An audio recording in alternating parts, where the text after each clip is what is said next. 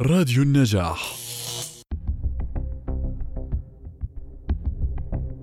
ما هي مواصفات صحفي التحقيقات؟ هل يملك صحفي التحقيقات صفات ليست عند غيره من الصحفيين؟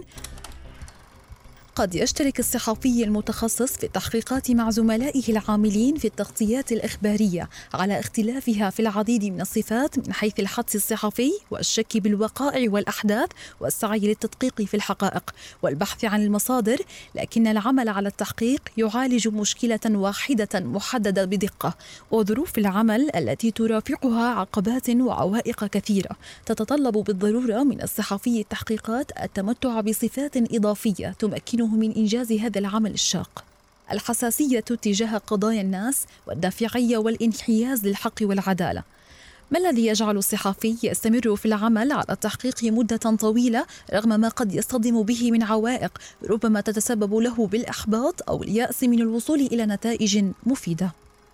يحتاج الصحفي لدافع قوي لإتمام هذا العمل الصعب. دافع يتجاوز الرغبة الشخصية في الشهرة أو تحسين الأجر الذي يتلقاه نحو إعلاء الحق ورفع الظلم ومحاسبة المتسببين. وهو دافع ينبع من الإحساس بقضايا الناس ومتابعة همومهم العامة والخاصة والرغبة في تحسين ظروفهم.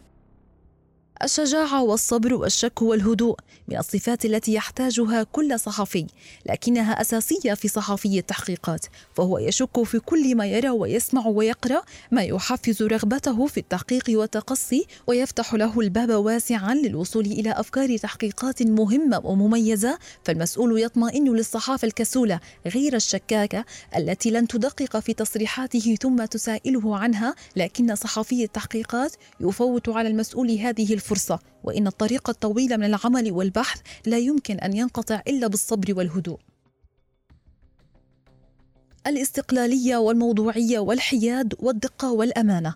الاستقلالية هي قدرة الصحفي والهيئات والإدارات التحريرية في المؤسسات الصحفيه على حفظ وحماية المنتج والمحتوى الصحفي مستقلا ومحصنا من تدخلات أطراف من خارج الجسم الصحفي كالحكومات والأجهزة الأمنية والأحزاب والشركات والمصادر في التحقيق والقراء مع حفظ حقهم في الرقابة على المحتوى الصحفي وانتقاده.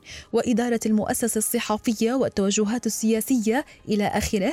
لا يجب أن تستميل هذه الجهات الصحفي أو تحتويه أو تتدخل في المحتوى الذي ينتجه سواء كان إضافة أم حذفا. وللاستقلالية دور هام في صحافة التحقيقات ولا يعني ذلك أنه من المقبول أن يتخلى الصحافيون العاملون في مجالات أخرى عن استقلالياتهم إلا أن الأخطاء المرتكبة نتيجة غياب الاستقلالية أثناء العمل على التحقيقات قد تؤدي في بعض الأحيان إلى كارثة لأن التدخلات في عمل الصحفي قد تقوده إلى توثيق خاطئ أو مجزوء تبنى عليه نتائج غير صحيحة قد تستخدم في إدانة بعض الأبرياء أو تبرئة بعض المخالفين إضافة إلى سهولة دحض نتائج التحقيق واغتيال شخصيه الصحفي أمام الرأي العام بناء على سلوكيات منحازة قام بها. وقد يصعب على المؤسسات الصحفية أحيانا أن تحقق استقلالية تامة خصوصا أن في كثير من التشريعات الناظمة للعمل الصحفي تضييقا على حرية الصحفي في العمل وفي بعضها تلويحا بسجنه. ما يعزز الرقابة الذاتية لديه لتجنب مساءلات قانونية غير عادلة. ومما يزيد من صعوبة عمله وجود جو عام من إمساك المعلومات عن الصحفيين والإحجام عن التصريح لهم ما يجعل بعضهم يضع وزنا أكبر لعلاقاته بمصادره على حساب استقلاليته. لذا لا يمكن للاستقلالية أن تتحقق دون الالتزام بأعلى المعايير والأخلاقيات المهنية ودون التحلي بأقصى درجات المعرفة القانونية المتصلة بالعمل الصحفي وهو ما يعزز قوة الصحفي ليكون قادرا على الدفاع عن عمله وتحصين نفسه من التدخل في شؤون المهنة. التواصل المستمر مع الميدان والقدرة على بناء المصادر وكسب ثقتها إن حاجة التحقيق لوقت طويل في البحث والتقصي والتركيز والالتزام في سبيل إنتاجه لا يعني الانغماس في التحقيق إلى درجة الانعزال فلا يعفي ذلك الصحفي من متابعة الأخبار اليومية والبقاء على اتصال مع الناس في بيئته ومحيطه والتعرف على مشاكلهم والإنصات إلى هواجسهم فهو بحاجة إلى معرفة كل مستجد قد يتعلق بفكرة التحقيق كما أن العلاقة المستمرة والمتينة مع الناس في الميدان قد تنبهه إلى قضايا وتفاصيل يجهلها فيصبح بعد معرفته بها قادرا على إنتاج أعمال صحفية أكثر متانة وعمقا ما قد يساهم في تحسين حياة الناس ورفع الضرر أو الظلم عنهم. المرونة من الضروري أن يكون الصحفي قادرا على الدفاع عن فكرة التحقيق ومنحازا للعدالة وقضايا المظلومين. إلى أن حماسته تجاه الفكرة قد تدفعه أحيانا إلى إنكار وقوعه في الخطأ. ورفض حقيقة أن فكرته أو توقعه أو حدسه الصحفي لم يكن دقيقا. فيصر على إثبات ما هو خاطئ فيكلفه ذلك وقتا وجهدا دون الوصول إلى نتيجة حاسمة. لذا من المهم أن يكون صحفي التحقيقات مرنا ويتقبل الأخطاء فيراجعها ويصححها ما أمكن ذلك. من أجل الوصول إلى فكرة أقوى وأكثر متانة يمكنه من خلال العمل عليها إنصاف قضايا الناس وتناولها بدقة وثقة.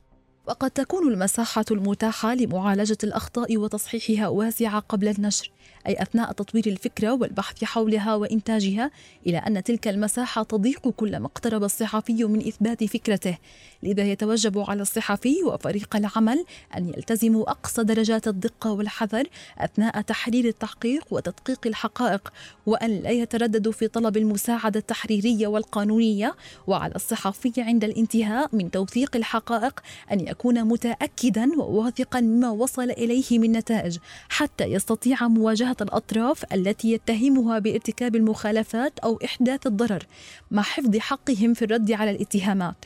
وفي حال تبين بعد نشر التحقيق وجود أخطاء في المعلومات التي قدمها التحقيق أو في النتائج والاتهامات التي وصل إليها فإنه يتوجب على الصحفي والوسيلة الصحفية الالتزام بالمعايير والأخلاقيات المهنية التي تلزمهم بإنصاف الأطراف المتهمة خطأ بارتكاب المخالفات والاهتمام بنشر أي رد يصل منهم وتصحيح الأخطاء الواردة في التحقيق مع تنبيه الجمهور إلى التعديل الذي حصل. وعند الوقوع في مخالفة مهنية فإنه يتوجب توجيه الاعتذار للجمهور والمتهمين وجبر الضرر إن حدث واتخاذ إجراءات مهنية وإدارية تحول دون تكرر ذلك. القدرة على العمل المنهجي والخبرة والمعرفة به والتخطيط التحقيق عنصر أساسي من عناصر نجاح التحقيق وأسهل طريقة للفشل هي عدم التخطيط السليم لذلك يرتبط التخطيط بالسلامة والصواب. ويتطلب كتابة الخطة ولا يكفي أن تكون في ذهن الصحفي وأفضل طريقة للوصول إلى الشيء كتابته.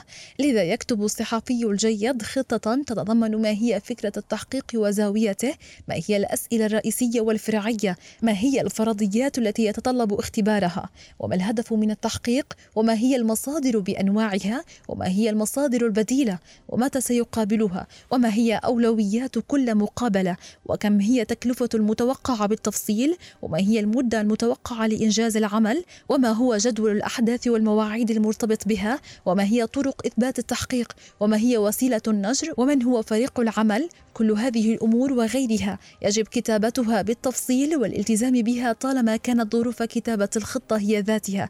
ومن الممكن تعديل الخطة إذا لزم الأمر فهي ليست كتابا مقدسا والأفضل أن تكون هناك خطة بديلة أيضا خاصة في التحقيقات الكبيرة والطويلة. القدرة التنظيمية العالية على ترتيب الملفات وإدارة الوقت وحفظ الوثائق ومتابعة فريق العمل.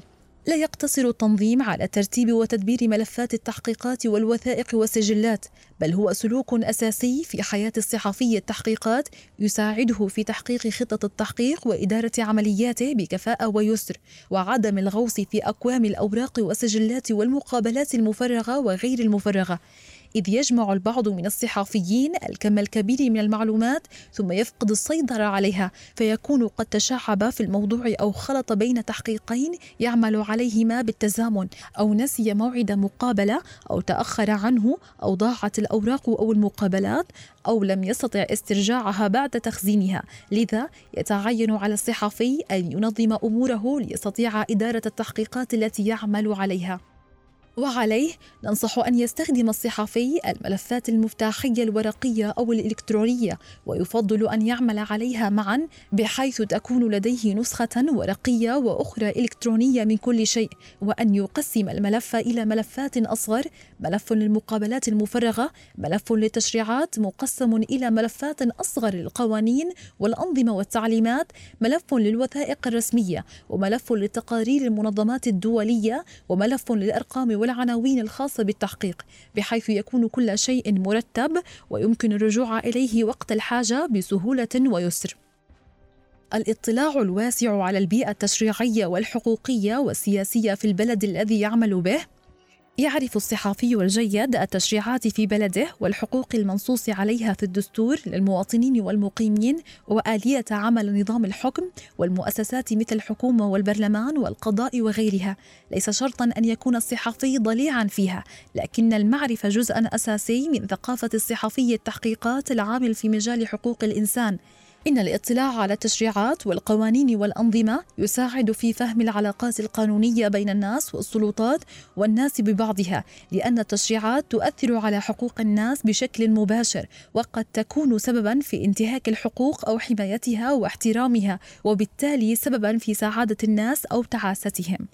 القدرة على حل المسائل وشرحها وتبسيطها وقراءة الأحداث وربطها وتتبع خيوط القصص والشخصيات. القدرة والانفتاح على العمل الجماعي العمل الجماعي في الصحافة أصبح أمرا في غاية الأهمية خاصة مع الثورة المعلوماتية حيث يمكن الحصول على الكثير من المعلومات عبر الحدود ويكون انتهاك الحق عابرا للحدود أيضا. فمثلا وثقت تحقيقات صحفية اختطاف شركات أمن تعمل لصالح الإدارة الأمريكية بعد أحداث الحادي عشر من سبتمبر أشخاصا تعتقد أنهم خطيرين على الأمن الدولي وترحيلهم إلى معتقلاتهم في الدول العربية. وهذا يعني أن الجريمة عابرة للحدود ارتكبت. ويستوجب تقصيها عملا صحفيا جماعيا في البلدان التي حدثت الجريمة فيها. يساعد التعاون الصحفي أو عمل التعاوني والجماعي في حماية الصحفيين في البيئات الخطرة وغير الصديقة للحرية الصحافة. كما يقلل التكاليف حيث تتقاسم المؤسسات تكاليف العمل ويقلل من الوقت إذ يشارك كل صحافي مهاراته وخبراته ويسدد النقص لدى الأطراف الأخرى ويساعد في انتشار أوسع خاصة إذا انتشر العمل في أكثر من وسيلة إعلامية. القدرة على تحليل البيانات والوثائق والرصد والتوثيق. أصبح من المهم اكتساب الصحفي لمهارة جديدة خاصة مع تطور المصادر المفتوحة وهو ما يتميز به الصحفي عن الآخر. تساعد هذه المهارات في جمع البيانات ورصدها وتوثيقها وتحليلها للخروج بنتائج. الصحفيان فريدريك لورين وستيفن جراي تتبعا حركة طائرات عملت لصالح وكالة الاستخبارات الأمريكية. نقلت أشخاصا اختطفوا وسلموا إلى بلدانهم. أو إلى أنظمة عربية أخرى. وقام بتحليل تحركات الطائرات فوجد أن واحدة منها حطت في 49 مكانا مختلفة في إطار مكافحة التطرف والإرهاب من بينها غوانتنامو وأفغانستان والعراق ومصر والأردن وليبيا. فاستعان ببرنامج إكسل لتفريغ المعلومات وتحليلها في مجموعات لإخراج النتائج. كما استخدم العديد من الصحفيين برامج تتبع المعلومات على الفيسبوك مثلا للمساعدة في إنجاز تحقيقاتهم. القدرة على حماية أمنه الشخصي والرقمي وحماية ذاته وتحقيقاته من المساءلة القانونية. التقييم الصحفي للمخاطر والتهديدات هو جزء أساسي من عمله اليومي. البيئة غير الصديقه للصحافة تهديد للصحفي، خصوم الصحفيين يملكون بالعادة مهارات تقنية ولوجستية شديدة التطور، لذا فإن الخطورة تكون أكبر، لذا ينصح بالتدرب على طرق الحماية الرقمية والجسدية والقانونية وتعلمها، والحماية من اختراق البريد الإلكتروني وفقدان المعلومات، واختراق الهواتف والحسابات على المواقع التواصل الاجتماعي الذي يسهل تتبع الصحافيين وإيذائهم جسديا أو اغتيالهم معنويا. جهاز الكمبيوتر الآمن هبة كبيرة. تخيل أن شخصا ما يعرف كل ما تفعله على هاتفك أو حاسوبك الشخصي أو الذي تستخدمه في العمل.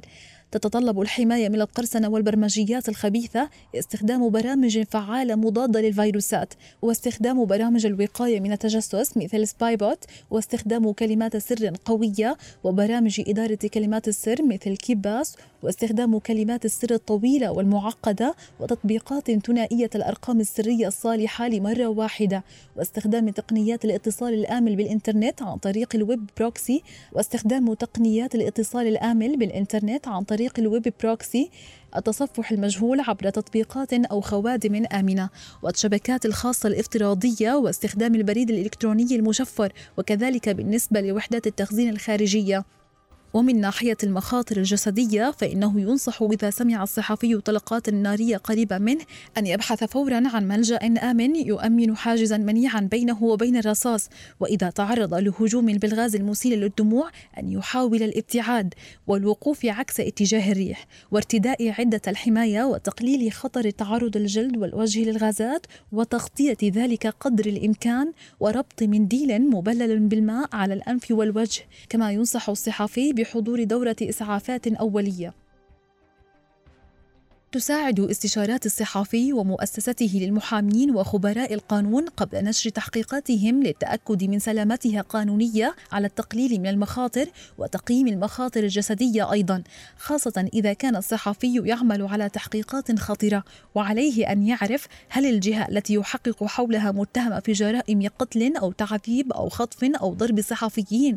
وعليه أن يأخذ كل الاحتياطات اللازمة لضمان أمنه وسلامته. فليس هناك قصة تستحق أن يموت بسببها الصحفي أن يعيش الصحفي ويروي المزيد من القصص خيرا من أن يموت من أجل قصة واحدة.